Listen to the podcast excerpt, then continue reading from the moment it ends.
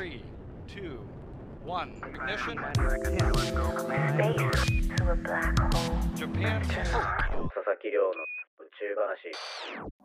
2023年12月14日始まりました佐々木亮の宇宙話このチャンネルでは1日10分宇宙時間をテーマに天文学で博士号を取得した専門家の亮が毎日最新の宇宙トピックをお届けしております体調不良で死んでますもうダメですねこの3年間ポッドキャストやってて初めてなんですけど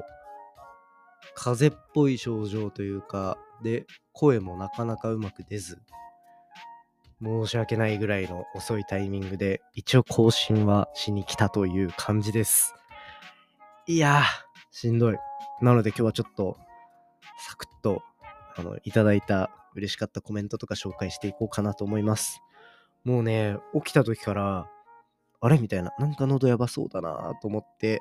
いたら、それと同じぐらいのタイミングで、耳がめちゃめちゃ痛くなっちゃって、で、もう、耳鼻科も行って、で、いろいろ検査してもらって、まあそんな大したことではなかったんですけど、耳も痛いし、喉も痛いし、まずいな、みたいな。けど熱とかはないんですよね。だからまあ、うん、ひどめの風邪なのかなっていうところです。なんとなく今日声変だと思うんですけど、許してください。ということで、すいません、今日はね、フレア特集とか言ってたんですけど、一旦 お休みしていこうかなと 思います。明日からちゃんとね、公開していくので、ぜひ楽しんでください。ということで、いただきました。コメント紹介していきたいと思います。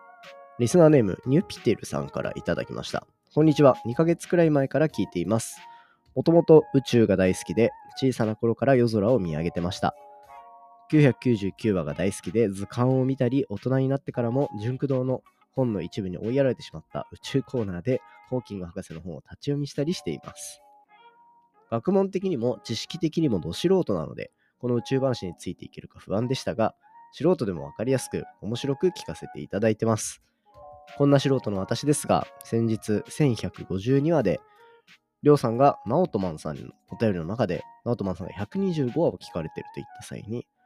ナオトマンさんは、りょうさんから3光年離れてるみたいと思いました。面白い。3年前にりょうさんが放った光が今、ナオトマンさんに届いてるみたいだなと。その時ふと、私は少し天文チックな考え方をするようになったのかなと思い、このポッドキャストの価値を感じています。これからも末永く配信してくださいね。応援しています。とコメントいただきました。ありがとうございます。こんなメッセージの素敵なお手紙なかなかないんで、めちゃめちゃ嬉しいです。しかも、今ね、体調は最悪に悪いんで、あのー、染みますね。だからこれ、ポッドキャスト撮れたみたいなところもあると思うので、本当にニピテル、ありがとう。はい、ということで、そうですね、確かに、3年前のエピソードが今聞かれてるのは3光年先のナオトマンなのかと。素敵な表現だな。今度からそうやって言いますね。1から聞いてるんです、みたいな。いやいや、お前3光年も前にいないで、とにかく俺の目の前来いよ、みたいな。ね、そういう言い方をすればなんか、なんだこいつ気持ち悪いな、でも行こうかな、みたいな、思うかもしれないんで、いいですね。ありがとうございます。で、あとはまあ、うん。これ、いただいた質問でやっぱ気になったのというか、が頑張んないとなと思ったのは、宇宙話ついていけるか不安だな、みたいな。そうやって思って敬遠しちゃってる人がいるのかなと思うと、ちょっと残念というか、もったいないことをしてるのかなと思ったんで、もうちょっとなんかね、こう、見た目で分かりやすくなるようなものをちょっとやっていこうかなと思っておりますので、